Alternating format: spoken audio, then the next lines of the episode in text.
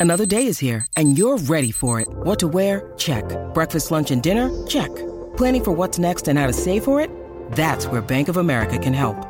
For your financial to-dos, Bank of America has experts ready to help get you closer to your goals. Get started at one of our local financial centers or 24-7 in our mobile banking app.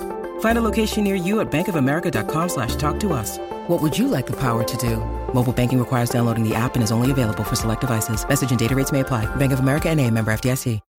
When you need mealtime inspiration, it's worth shopping Kroger, where you'll find over 30,000 mouthwatering choices that excite your inner foodie. And no matter what tasty choice you make, you'll enjoy our everyday low prices, plus extra ways to save, like digital coupons worth over $600 each week. You can also save up to $1 off per gallon at the pump with fuel points. More savings and more inspiring flavors make shopping Kroger worth it every time. Kroger, fresh for everyone. Fuel restrictions apply.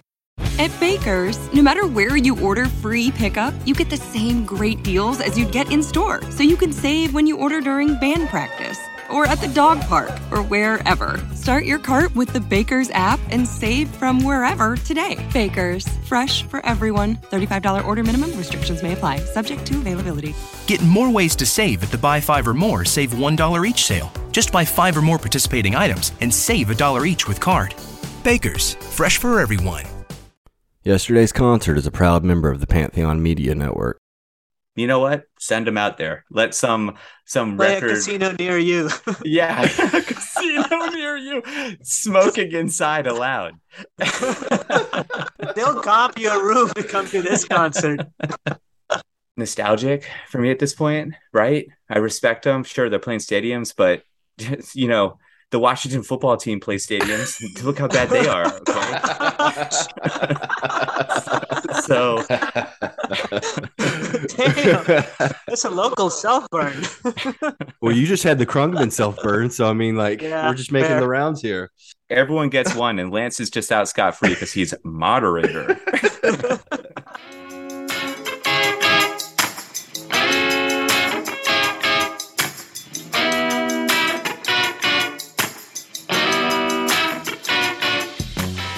Welcome, concert goers, music fanatics, and collaborators. My name is Lance Ingram, and in this very special encore episode of yesterday's concert, we're playing a new game Collabs Gone Wild.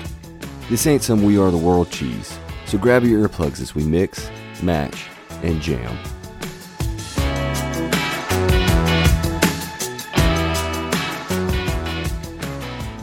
I'm here with two of my oldest friends, two music fanatics like no other, and the two people I've single handedly gone to more shows with than anyone else. You can hear about one of our adventures in the season one Widespread Panic episode and an upcoming season three episode about the Allman Brothers. We were college roomies for three years, and albeit digitally, this is the first time the three of us have been together in more than a decade. So the first guest is a friend of the pod. His name is Stu Kelly. You can hear our conversation about Phish if you go back into the feed. And our second guest was an honorary friend of the pod, but he's making it official with his debut, Mohsen Hussein. Welcome, boys. Lance, thanks for having us. I am thrilled to be back and thrilled to be joined by Mohsen. I, fe- I feel like uh, this is overdue. He's finally making his debut. Hello, Lance. Thank you for having me. I'm very glad to be here. After um, your audience has heard of my mention a few times, I'm glad to finally make my voice heard and uh, have them get to know Mohsen a little better. All right, guys. So as is tradition with yesterday's concert, we like to break in with just some uh, some quick round questions, a little fun. Since you are my boys, we're gonna have a little bit of fun with some nostalgia today. So they're gonna be catered to us as a threesome. I'm asking both of you, do you remember the first show the three of us attended together? I have a guess. Shoot it. I believe it's Moon Taxi. I was gonna guess the same. Nope. You and I went to see Moon Taxi together. However, I went back to the annuals. It was Perpetual Groove, Mm. September 11th, 2008. It was At the of the library. three of us. It was at the Lyric. Oh, the lyric. Oh, Okay. wow. Yep. Yep. So that was the first one I remember going with both of you two. So, okay. So, next question Do you remember the last show that we attended together? That's even harder. It is Yeah. hard. It was a really hard one. oh, Oh man. man, I I didn't do my homework. was it in Oxford? That was my, that was going to be a question. It, it, it was in Oxford. You are correct. That's a fair question because we did go out of town a lot. For some reason, I want to place it at the lyric. You're wrong. Was it Proud Larry's? It was Proud Larry's.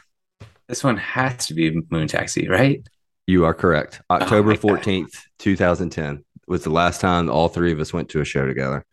So it has been 12 years since we all shook our booties at God. once. that is ridiculous. all right. So this one you don't have to do your homework for. It's a little more fun. So let's be sweet. What was your favorite show that we attended together as a threesome? you, you know, one, I, I believe we're all three at this one. Um, Lance, were you at Bassnectar at Proud Larry's with us? I was. I was at that one.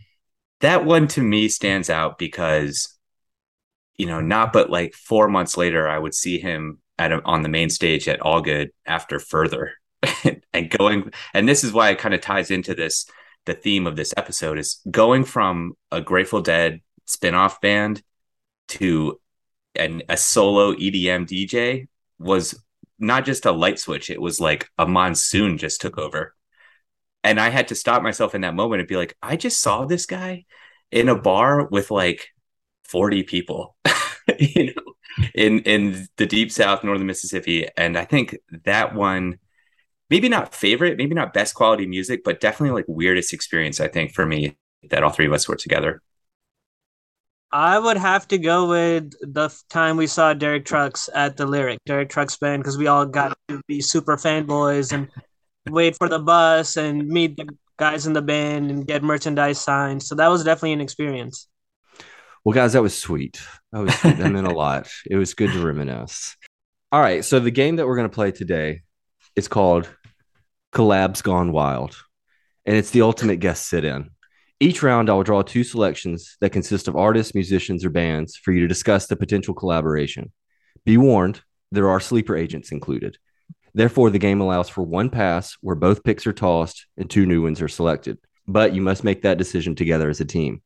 The game is 10 rounds, with the 10th and final round being a super jam. In this epic We Are the World mashup, there will be four selections drawn. No passes can be used in this round. As the generous host that I am, I've allowed our participants to include two selections each. Tell me who your picks are. Mohsen, I had to go with uh, two versatile jam band uh, veterans. They both play bass and guitar. They both have recently gotten into singing, and I've seen both of them do support and lead their own bands. Um, I'm going with Eric Krasno and Reed Mathis. I went with uh, the cornerstone of my super band that I dream about day in and day out. And on bass, I've got Flea. And on lead guitar and vocals, I've got Prince. So, without further ado, we'll make our first draw. So, I'm going to pull two names and we'll see how this matchup goes. Oh, are you nervous at all? I don't know why I feel like I'm on like uh, national television about to be eliminated in front of the whole country and let my family down. As long as I'm the only one thinking it's a competition, Stu. Okay, so the first round, Stu, I know you're going to love this one. Susan Tedeschi and Ween. Ooh. Wow. wow. Um, well, I'm I'm gonna be the bad cop on this one. Um, I I die on this hill. To some, it's a molehill. To others, it's Mount Kilimanjaro. I've tried. I've really tried with Ween. I've seen them a few times. The only thing I haven't done is see them outside of a festival. I just don't like them, if I'm being honest. And I I feel the offense from the future listeners listening to this right now. I feel the offense by my two best friends in the world on the call right now. I just don't get it. You know, it's so those two to put someone so angelic and perfect and with Ween, it hurts. Maybe she'll drown him out. Maybe she'll do all the singing and she can shred on the guitar. Uh, I just don't see her fitting in with like the shtick and the songs about boys club and cheese and what you know whatever else there is. So um, that's an interesting one. Uh, big stark difference in my opinion. I am in agreement, but I'm gonna go ahead and play the good cop anyways. Uh, also, not a fan of the band. Huge fan of Susan Tedeschi though. but they are talented musicians in their own right. I just don't care for the music they make together. Like Dave Dreiwitz, for example, does an amazing job in Joe Russo's Almost Dead. If they did an entirely cover set that was more leaning towards her wheelhouse, where they did mostly blues or jazz or classic rock, it could be a decent set if they were able to mm. keep their Zappa side in check. Like Stu mentioned, you know, they do get weird, they do get out there. So yeah, original material, it would have to be hers exclusively because I can't name one Ween song that you know they would even want her as a guest on. It's just vocals is not a strong suit of that band or something. you know, those lyrics would just be hard for her to keep a straight face and read. Like this person grew up on, you know, some strong, powerful words. Even what she writes is mostly civil rights related, and then here's this band who writes titles that I can't even mention. It's either drugs or sex. But I mean, that is rock and roll, I guess, at the end of the day. It's that's I've been racking my brain. I'm like, what's one song that they could fit on? And there's like the only one that's coming to my mind is Fluffy. It's purely based because it's more blues based than a lot of their stuff. But even that, like, I mean, Gene's vocals are so purposefully ridiculous on that track. There's no way she could mimic that in any way that would make it semblance of a song. Uh, yeah, there's just that would be awful. It's really hard to imagine a vocal duet there. Yeah. to me, as someone who's like just, you know, admittedly not a fan or, or whatever, um, I know that the internal moving parts of Ween, there's a lot going on and that they all play pivotal roles to like the overall sound.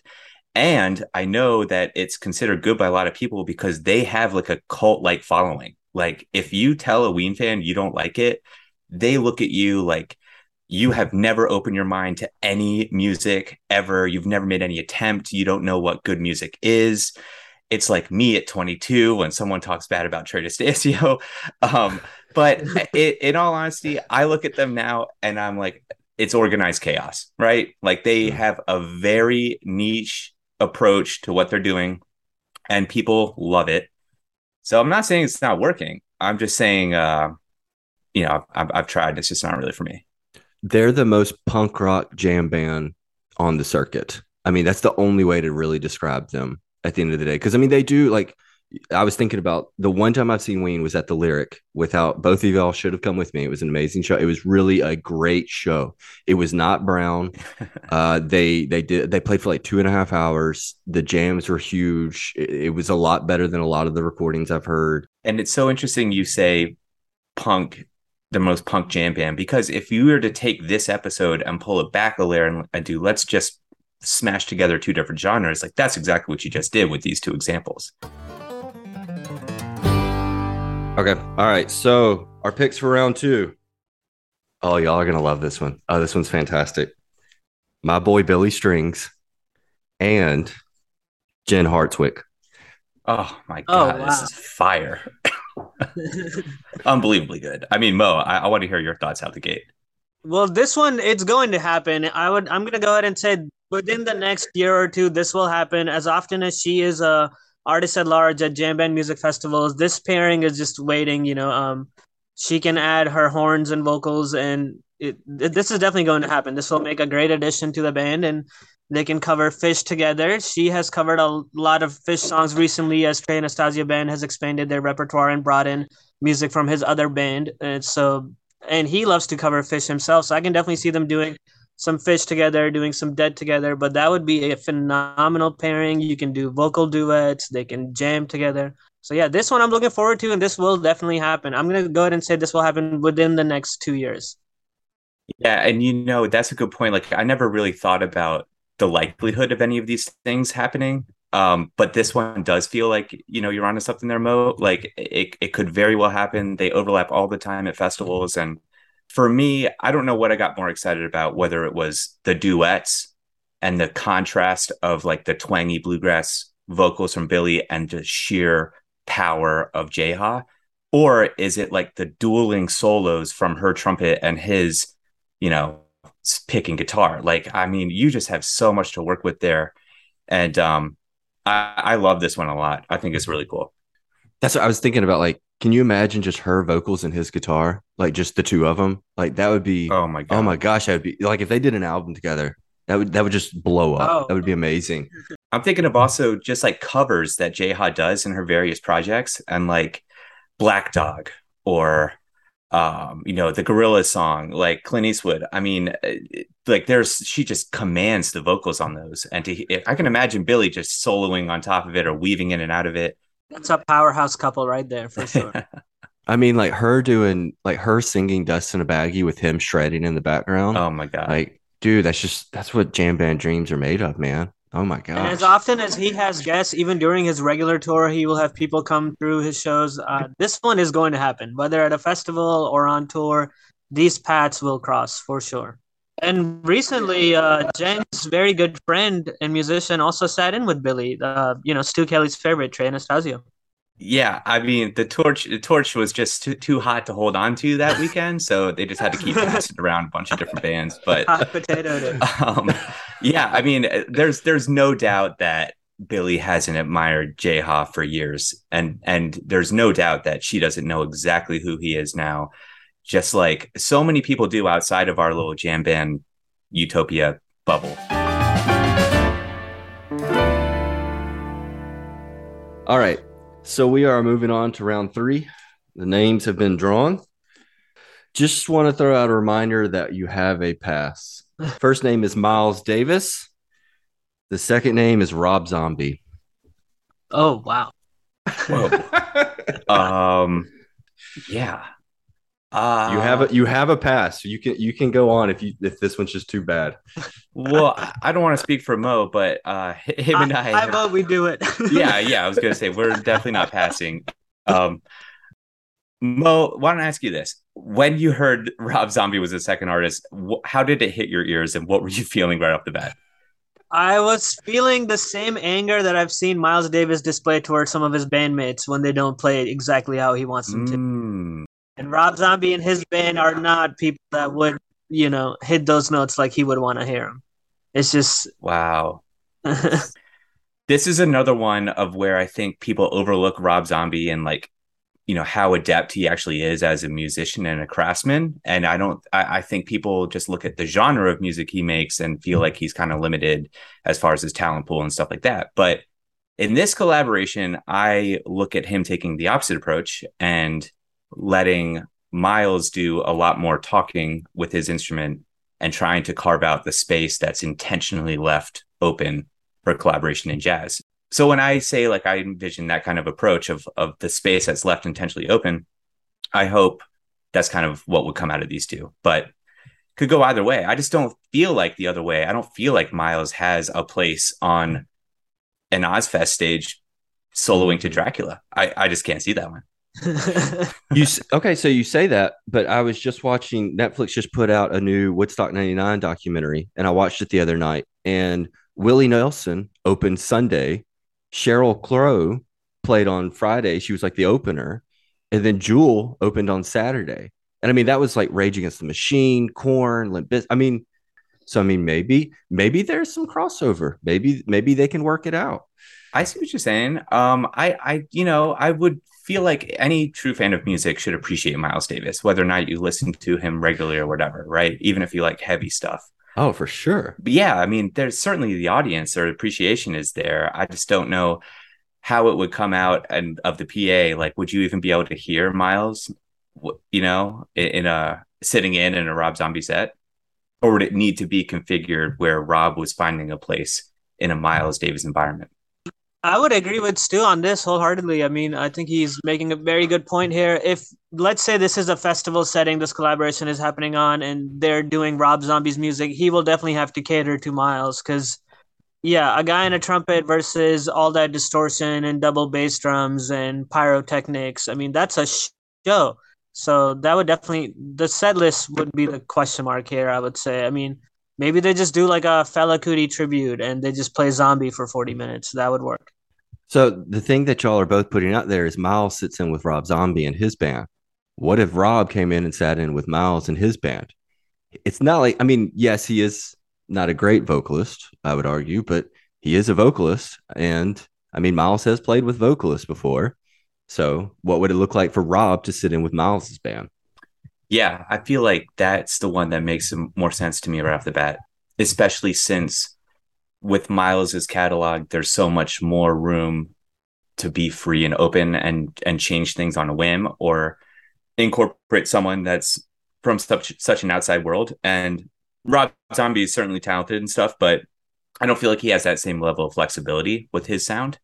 So I I would like to hear Rob Zombie like sing sing instead of shout and you know maybe put together like a ballad or something. Yeah. Yeah. Or he could just shout and he would just be shouting versus Miles's angry trumpet shouting. You know, they could just be duetting vocals, scat versus trumpet.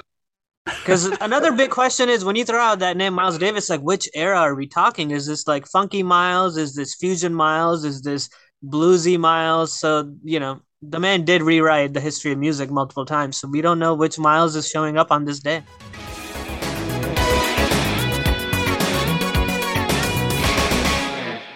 So moving on to round four. So got two picks Prince and Janis Joplin. Oh, wow. How you gonna do me like that, Lance? How you gonna do me like that? Well, I mean, Prince is gonna look better. He's gonna sound better. He's gonna dress better. He's gonna command the stage better. There, he Prince played with so many incredible female musicians and female vocalists that you know, Janis would have to really fight to to find her place in that set. So you're not thinking it's going to be good? Are you a Janis hater? I, am not a Janis hater. I just think you, you put Prince up. Prince has got to go up with someone, you know, like the, Prince is top tier, right? Janis, I just don't feel like brings that level of of a show and uh, really? of of talent. I like I, I feel like I'm the bad cop again. You are. Gosh. I mean, she would have to somehow be somewhat sober because Prince is a pretty another one of those musicians that is tight. And, you know, he will expect people to hit those notes and you know carry the music forward. And she did tend to get sloppy. If you watch any footage of her, like studio records, amazing voice, you know, great writing and singing talent the band was really good too but when you see them live like it's kind of like seeing a jim morrison performance live. It can be and i know stu kelly's gonna hit me for this.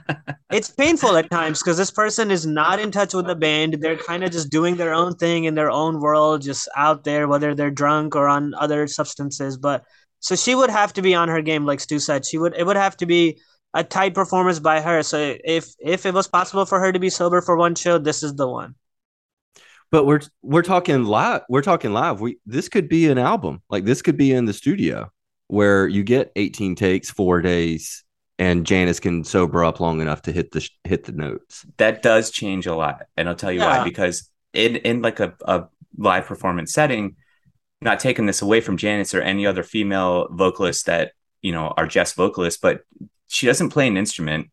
There's not a lot else that she can lean on besides her vocals. So if they are trying to cut an album together and they get, you know, two weeks or mo- two months, whatever, and they can take 20 takes and however long it takes, then yeah, I think Prince would be especially be able to like add her talent on to another set of layers and, and stuff uh, that he's got going on in that genius mind of his. Live though, that's where my initial reaction was. Like I'm trying to see both of them walk out on an Isle of Wight stage or something like that. And I just, it's hard for me to see Janis really like earning that spot. I concur. Studio definitely changes the game. If it's studio, it could definitely work. But live, yeah, I don't know if she's gonna be up for it. That's, I mean, I think about like I, I, like her vocals. I'll be real. I like her vocals. I have several live albums of hers, and I enjoy them. I think within the frame, in the context of the right band, she's gonna do really great but I mean, that's I just think about like if they did when doves cry, like she would sound really good if she could keep her vocals in check and not yeah. just start wailing if she didn't Donna it. right. I mean, so I, I, do think that could be a really cool. I mean, because imagine like her vocals and then him guitar soloing behind that, doing some backing vocals. That would be pretty sick, in my opinion. Yeah, I, I see it. Um, I do see she she has a powerful voice too. It's not like you know, she doesn't command center stage when she does her own thing. And I can see Prince playing into that. And and especially if she was covering some of Prince's stuff, like even the ballads, even like um you know, Diamonds and Pearls or Nothing Compares to You. Like I would love mm-hmm. to hear that duet. That mm-hmm. excites me. Uh, again, I'm thinking back on if this is Prince sitting in with her band, because earlier my thoughts were if she is the guest vocalist, for example. But in a live setting, if Prince is sitting in and he just wants to wait his turn and take a guitar solo, it would work. But mm. if it's Prince's band, which I feel like with a personality like that, it's always going to be he's going to be running the show, then I don't think this one works. All right. So let's move on to round five Flea and Khruangbin. Oh wow. God. This is so good. I don't know if you're intentionally stacking them of like one's supposed to hit you like a left hook across the face and the other's supposed to be like a warm pillow. But uh, this one's really cool because obviously Khruangbin is so unique and like they have they've been able to create such a unique identity in just the instrumental space which is hard. I mean, unless you're a band like Sound Tribe or you're really catering to like a specific genre, I feel like Khruangbin is the slow cooker of music where they just throw cowboy cook and like throw all these ingredients in and then what they put out is so insanely unique. And they're and they're from Houston of all places. Like I would never guess that, you know, they're from Houston. Flea has paid homage to Laura Lee. Mm-hmm. He has, you know, mentioned her in interviews. Um, and uh, I think this one would be cool because Flea has such a delicate approach to collaboration and stuff that's outside of the Chili Peppers and anything like you know his Atoms for Peace or like any other project that he's involved in in is very like he's super strict on himself. He's really about like direction and execution. And where Chili Peppers, he can be a little bit more loose and and the Flea we love. Um, so I feel like he would approach collaborating with Khruangbin like in in a very respectful way that I'm just there to serve the overall purpose and it's not about me and featuring these three musicians. Yeah, this would definitely be a great collaboration. And I agree with Stu. I would see Flea coming in as not the child that jumps on stage shirtless with Red Hot Chili Peppers, but as a mature adult musician who wants to contribute to what they're doing. And yeah, they could definitely do some George Clinton or some James Brown because uh, Ch- uh, Khruangbin will do some classic funk stuff, and Chili Peppers have covered some classic funk stuff. So I think there's definitely overlaps there and what they enjoy listening to, and they could definitely make it work. But overall, this is going to be a lot calmer, more mature Flea than you know the version that tours with RHCP. I would say, but this would definitely make for a really cool set. That's I, as soon as I drew it, Stu, I was like you. I thought about when Flea paid homage to her to Laura. It was just talking about what a great bassist she is, and you know I've read so much about her that she's not the most technically proficient bassist out there, but she has feel like so many, like right. just like nobody else. And that's you know he was talking. I think he even may have made mention about her feel and just how fantastic it was. And that's what I was just thinking. Like if he sat in with them, I, I'm with y'all. Like this would be I mean, it would be beautiful what he would do. It wouldn't be just funk; it would be beauty. I mean, it, that would be so cool. Yeah, and you and you talk about the feel of the of Laura Lee's bass, and you can certainly hear what he's talking about. Eh, you know, if you hear them live or hear studio tracks or whatever. And I wonder if Flea would push her away from that intentionally, without mm. her like being aware of what he's trying to do or where he's trying to test her limits as a player. Um, or I wonder if he could take the jazz approach and you know like i said originally like be super delicate and respectful mm. to his contribution um, and and kind of be quiet right off the bat i don't know it's just got so much to it i, I feel like the three in Khruangbin would be so excited to have him on stage that they would try to mm. cater something for him to solo and jump around and the type of flea that i just don't see you know intentionally coming into this into this collaboration I feel the same. I would say I can see more likely, you know, I mean, you've mentioned the trumpet. That would be pretty awesome if you busted out the trumpet. That yeah. would definitely contribute a very cool sound. I'm surprised they haven't really toured with horns much because that could definitely add another dimension to their instrumental fusion world music they've got going on. But I've I see her as more staying in her role and staying in the pocket, and then him just coming in as another lead instrumentalist, uh, you know, to go with the lead guitarist and actually push that music along and take some solos and but I, I feel like she would she would keep in her role of actually holding down the bass line and he would just add another lead voice on top. What's also cool is Laura Lee could even take lead vocals on a Chili Pepper song. and if and that and if with her in the play vocally, you've got everything in mix, whether it's higher ground, a Steve Wonder cover, or something slower like Under the Bridge. I feel like that's that would be a cool approach as well. Um, she's starting to sing more a little bit, mm-hmm. um, so that's something that that could be a possibility. So I want to throw out a hypothetical, since this is all hypothetical. They're both playing at the same festival. Laura Lee eats bad paella the night before. She can't make the gig. Flea sits in instead of her. How does that night turn out? I think he's going to be a professional musician and he's going to serve the music. He's going to change his style and actually hold the bass and lock in with the drummer. And they're just going to play a set of Khruangbin. Maybe a funk song or two thrown in where he's going to, you know, stretch out a little bit more. But I, I see him as being a professional and just playing her role rather than, um, you know, doing his thing with their music. I think he does stay in the lane of Khruangbin and respect their time slot and the festival and like you know their music.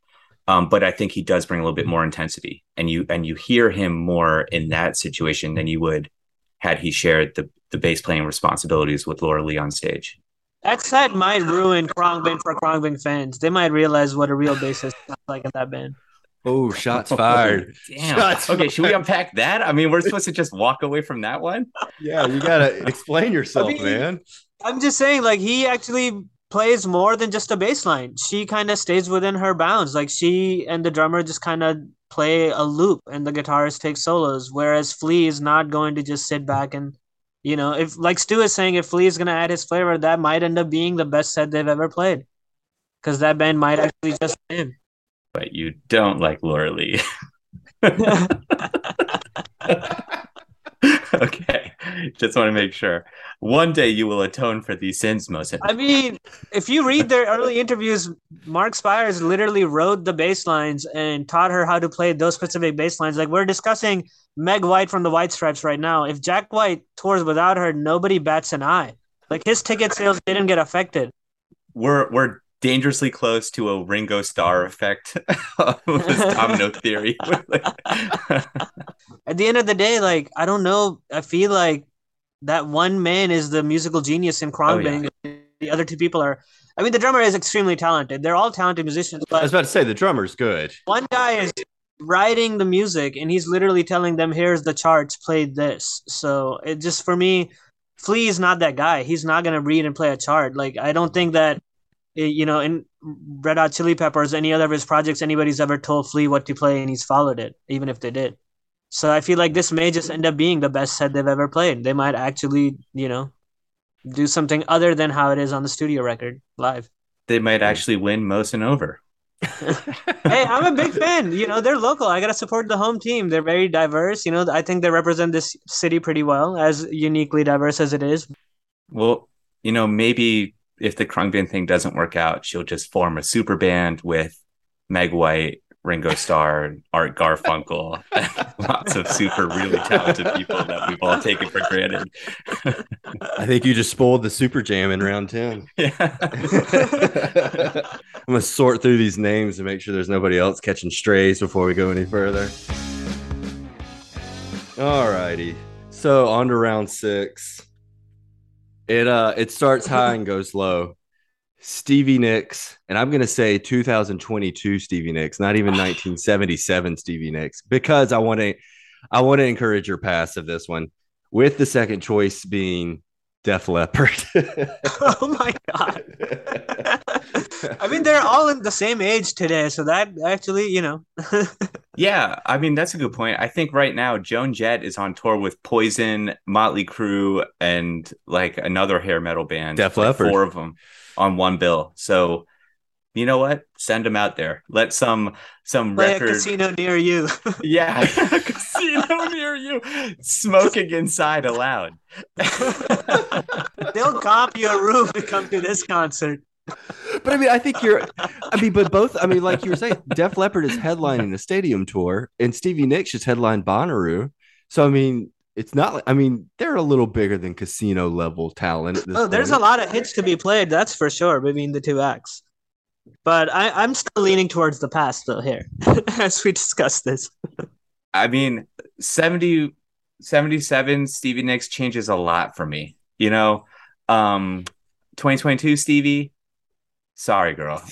you know, I I am sorry. Def Leppard nostalgic for me at this point, Yeah. right? I respect them. Sure, they're playing stadiums, but you know, the Washington football team plays stadiums. Look how bad they are. Okay? so Damn, that's a local self burn. yeah, that's a self burn. well, you just had the Uh, Khruangbin self burn, so I mean, like, we're just making the rounds Yeah. here. Fair.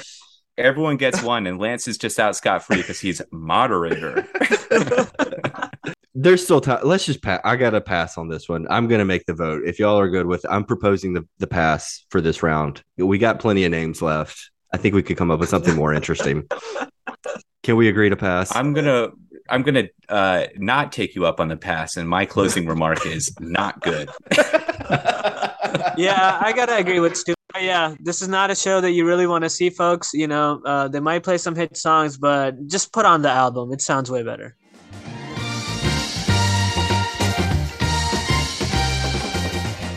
Okay, so on to round seven. Then. so let's see. Okay, so this this is gonna be weird. Jason Isbell and Herbie Hancock. Oh wow, Love it. Very cool. But would it be? this could be really good. I- I'm struggling to see how this is gonna work. I mean, I, I love both of them individually, but together, I, I, They're both very respectful musicians. Both have done a lot of collaborations that may be out of the box. Herbie Hancock recorded a Space Captain with Susan Tedeschi and Derek Trucks, and that version is phenomenal. So I can definitely see Herbie Hancock doing something with Jason Isbell where they both agree, like some classic rock or even Allman Brothers covers. You know, it doesn't have to be a jazz set or a country set, but if they, you know, meet in the middle, both of them are talented and the way they approach their guest spots or when they have guests, I feel like they're both very respectful musicians. So this could actually be a great collaboration, in my opinion. For me, this one just hits me of like sheer musical prowess that each of them bring. And if you put those two together, it's bound to work out. It's like a Michael Jordan, Scottie Pippen situation in my eyes. And I don't really know which direction they would take it, but I do know Isbell is very versatile. Mhm. And I feel like Herbie is a legend. So I, I really like it. I, th- I see limitless possibilities. y'all talking made me realize I was only seeing Isbell as a vocalist sitting in with Herbie Hancock, which I'll be honest, I don't think would work. I don't I don't think Jason's vocals would work with any of Herbie's music. But if you put Jason on guitar in Herbie's band, I think y'all are right. He's versatile enough that I think he would fit. But I think the better fit would be Herbie sitting in with Jason's band and doing something. I think that's where this duo would really shine. I agree with that. I'd absolutely agree with that. Definitely. That would be a Southern rock epic concert for sure. Yes. Because Herbie can bust out his guitar and take center stage and take some solos, but Yeah, I see that. I see Jason's band uh, giving him like first right of refusal for each song if he wants a solo or not type situation, Yeah. and that's what would excite me. I, I this one's cool. I like this one. Any uh closing remarks? We can move on. That was a that was an easy one. I'm nervous for what's on the horizon because that one was pretty good. we still have our passes, I think. well, and I'm gonna I'm gonna make a rule right now. If you don't pass, we're gonna do an extra round. Is that supposed to be punishment? yeah, I know. Arm twisted. Do you let's remember living with us?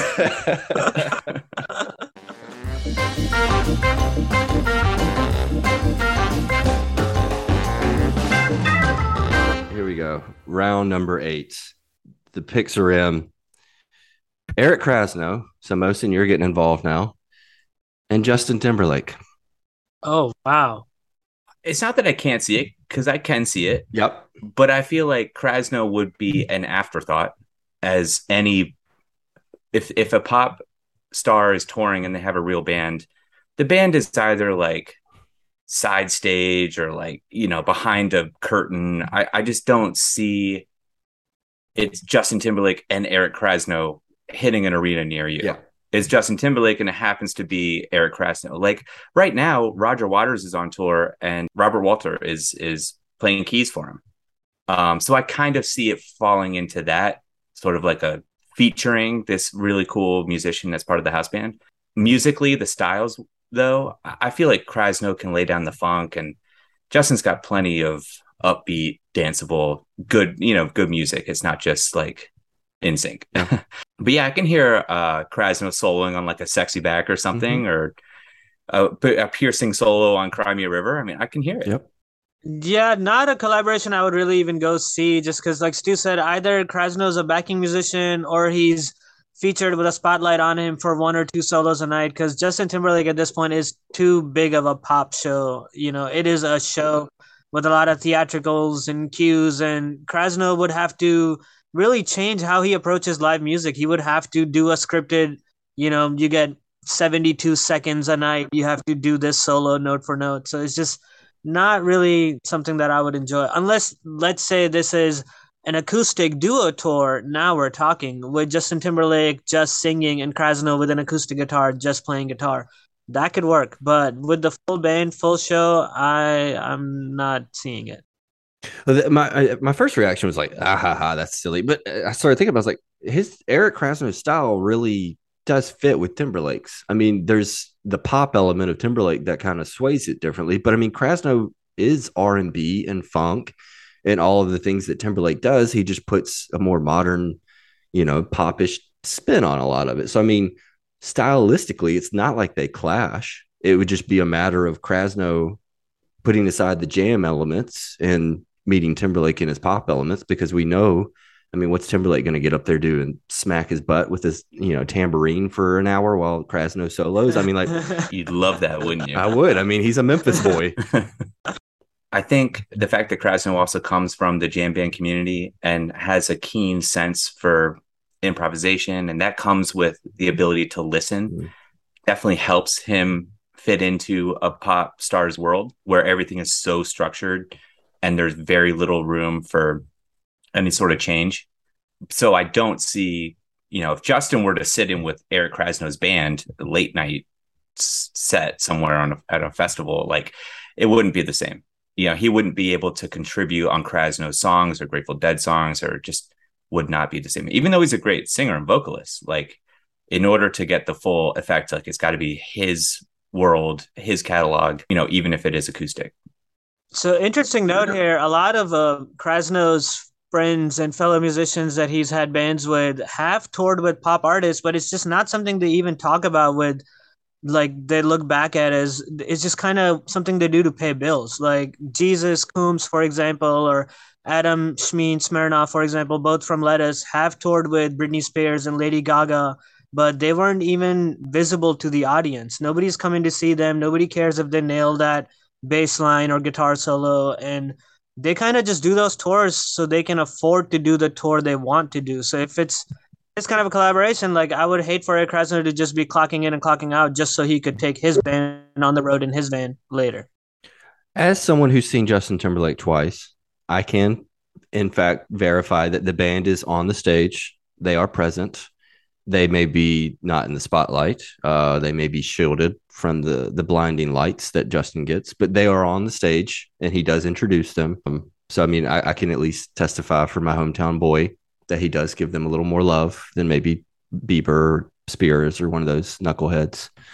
Yeah, I mean, I just do you think, in your opinion, though, Lance, having seen it, do you think Krasno would would get some of the spotlight?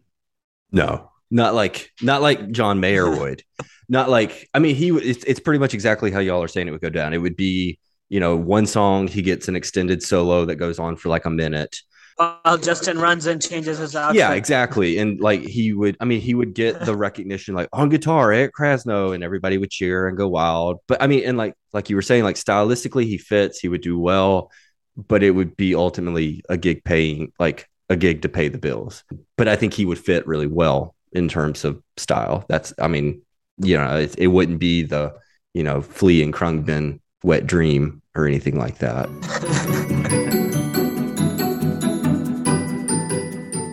okay, so moving on to round nine Marcus King and Kenny Chesney.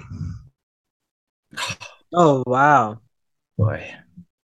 Honestly, I, I can yeah, I can see this one happening yep. just because I feel like one of these artists is leaning more and more towards pop and wants to get bigger and you know maybe changing band members may not be introducing band members so i, I can definitely see him going on that tour you know grace potter did it mm-hmm. A lot of people do it it does pay the bills and when you go on that tour you might be asked to come in and take a guitar solo with kenny's band or kenny might i, I honestly don't see kenny coming out early because in this scenario kenny chesney is headlining in my world and you know i don't see him leaving the hotel early to come sit in with the opener but i can definitely see him asking marcus to come and take a guitar solo on one of his songs or two yeah, I, I can I can see this happening. It's not something I would go for. It's not something again where the crowd would really give a shit because they're there for Kenny Chesney. But Grace Potter did this. She lost her band, and this guy has had some upheaval in his band lineup recently because you know uh, priorities change and musical styles change over time. For me, overall, I don't see it working. However, there is an element of excitement behind them doing a duet, and their two voices. Yep working together. Um, I think Kenny Chesney obviously has that stereotypical classic country voice. Um, I mean, he's really talented vocalist. Let's not even pretend.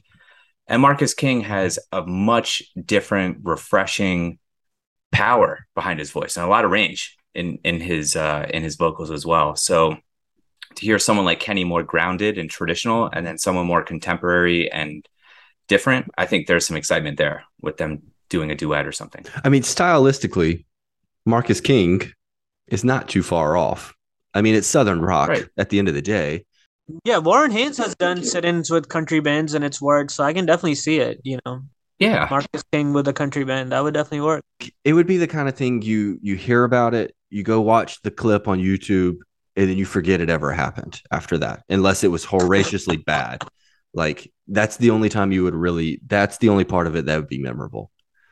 Yeah, um, I do. I think Mar- I agree with you. Like Marcus King's not too far off, but he's not like a blackberry smoke or something. You know, where it would fit like a glove.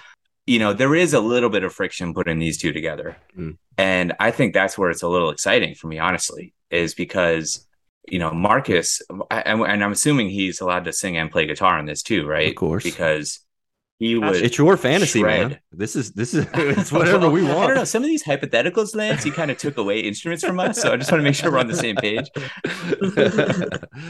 But yeah i mean i think he would also contribute to to chesney's like catalog itself by just adding that electric guitar in. Like it doesn't matter what he's playing at that point. point. And also if he wants to do the grace potter part on you and tequila wouldn't hate it Stu, I have a real question for you. Uh oh. Do you have tickets to see Kenny Chesney on his summer tour, his summer beach tour or something? I do not. You're awfully sympathetic to him. I do not. And, and, if he's listening to this, Mr. Chesney, just no, let the record show I've said nothing bad about you, sir. Respect for due. You know, you don't you don't sell stadiums for decades if you're doing something wrong. Like there's definitely magic in that music. Not for us, but for somebody. You know, people would enjoy it for sure. And that would be a cool opening act. I hope people will leave the parking lot and the beers behind and go in early and catch that set. So we have made it to the 10th and final round. This is the Epic Super Jam with four selections. I'm going to read them off as I open them. So it is uh so it starts with Rod Stewart, which whatever. We have Katy Perry as our second pick. Slipknot as our third pick, and and to finish things off, the band. Oh, wow! So I'm gonna be honest. I absolutely love the band, and I absolutely love Slipknot. Nothing wrong with that.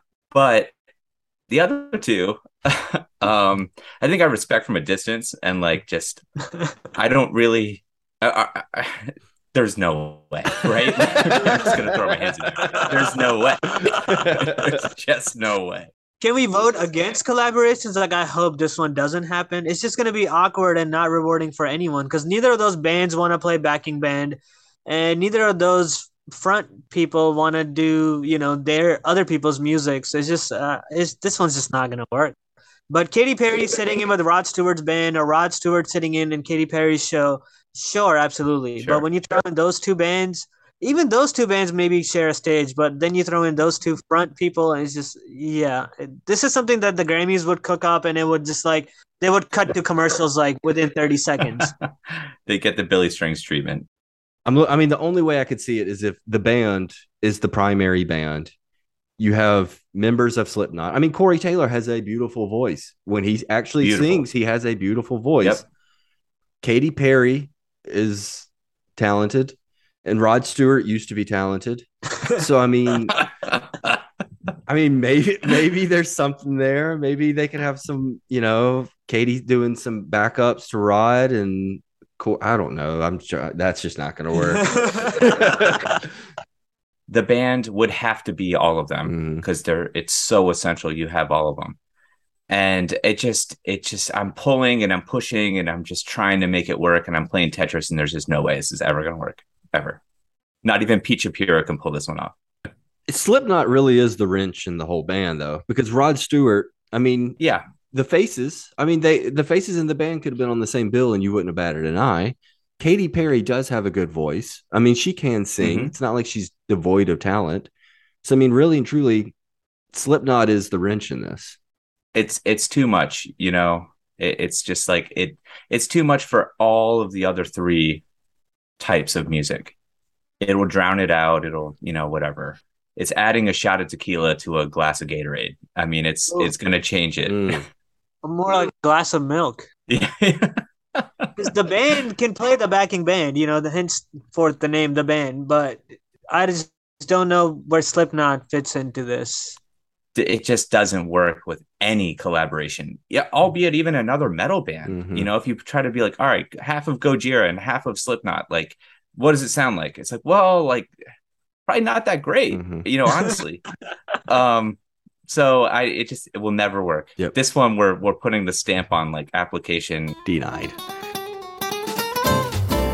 Okay, so we have six more picks. I've dug through them.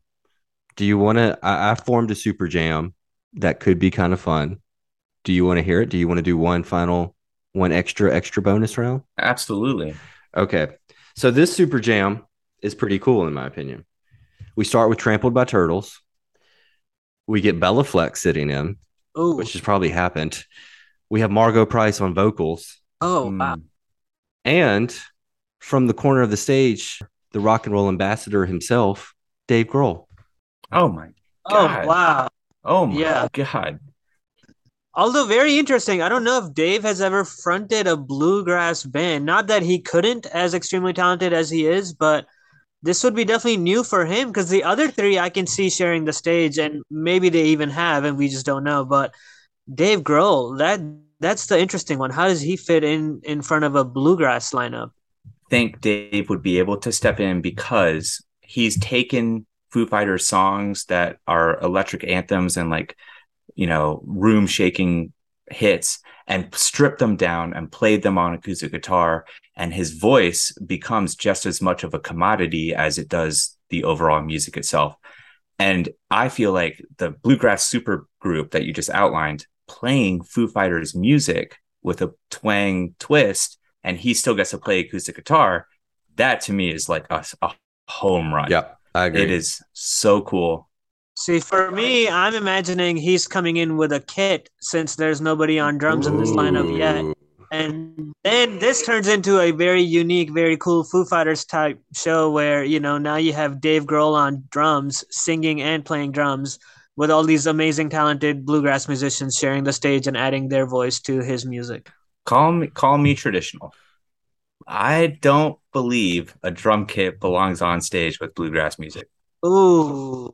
I never thought Dave would be behind the kit with this ensemble because that's dirty. But I mean, if you took it like an Avett Brothers route, it would hit pretty hard with him on drums. Like you got to admit.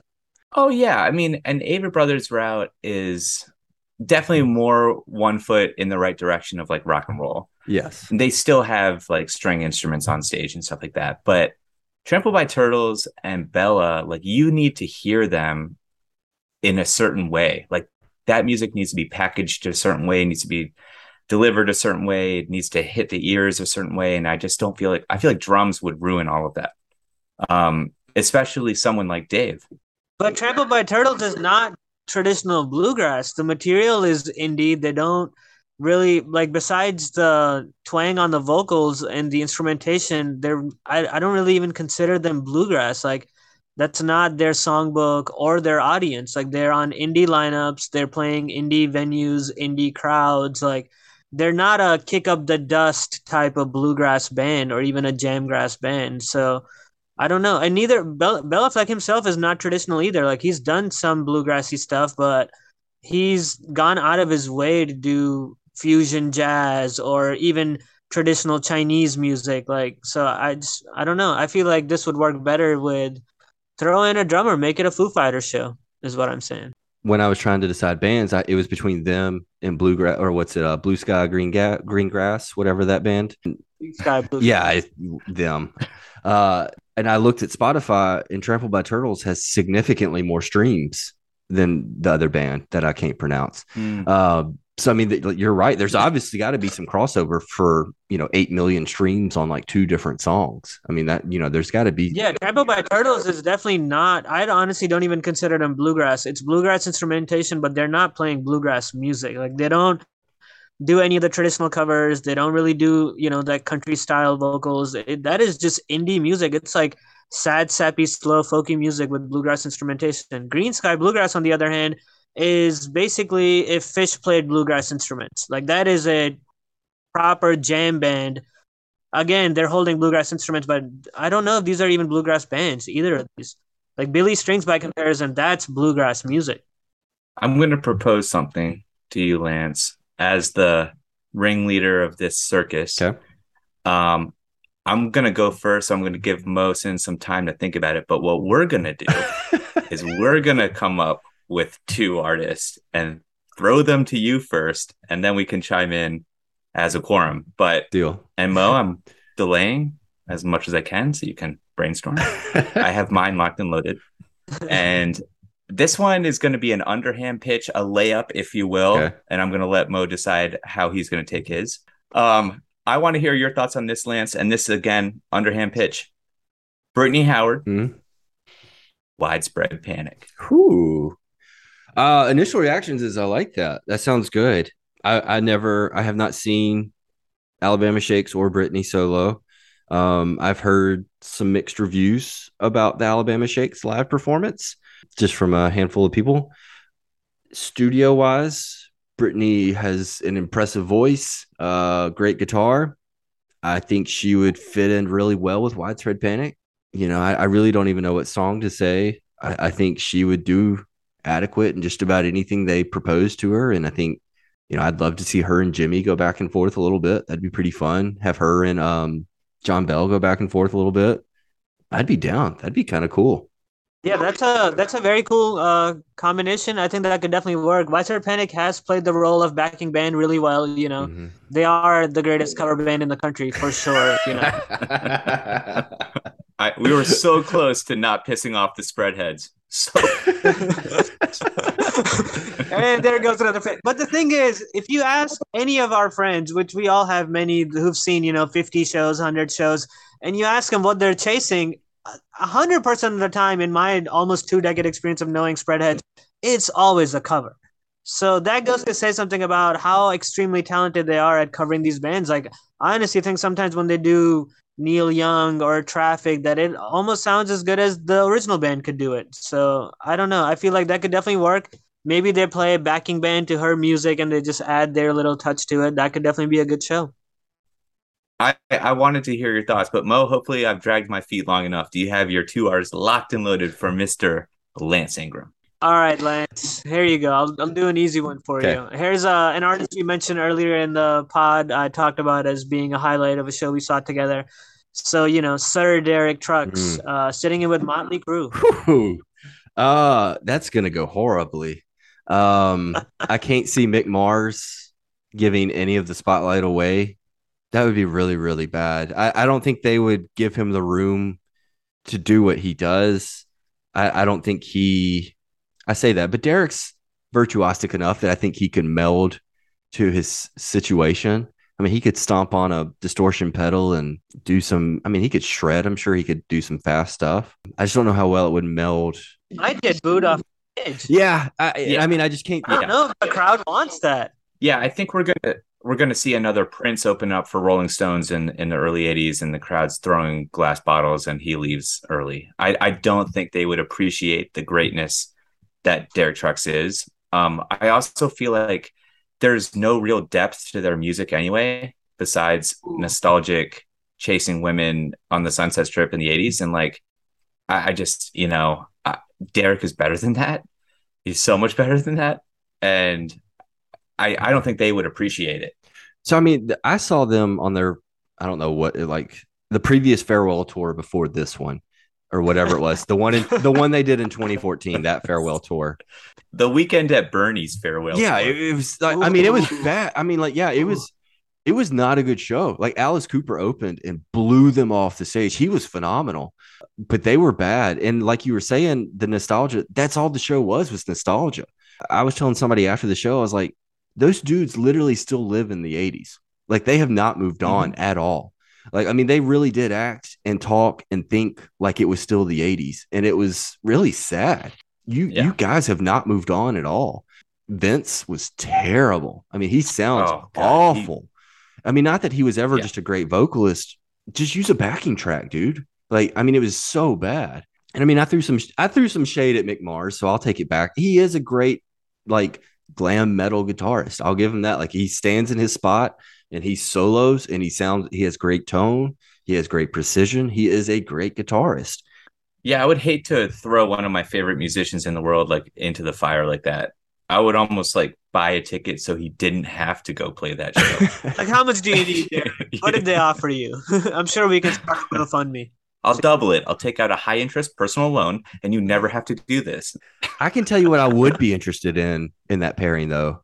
The backstage, hey, would you like to come sit in on Dr. Feelgood? I would be interested to see that footage of them interacting.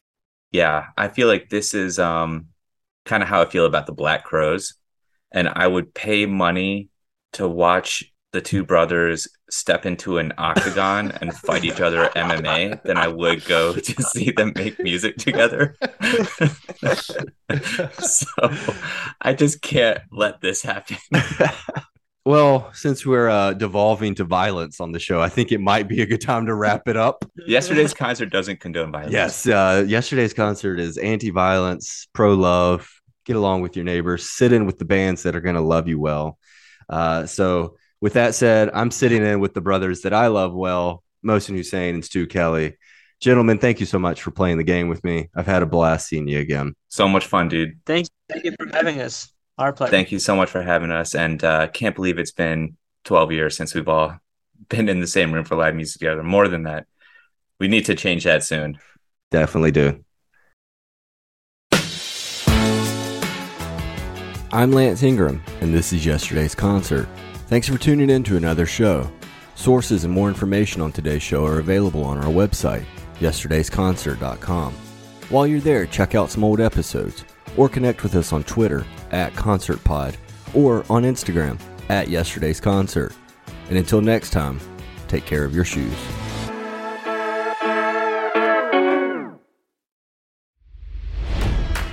It's NFL draft season, and that means it's time to start thinking about fantasy football.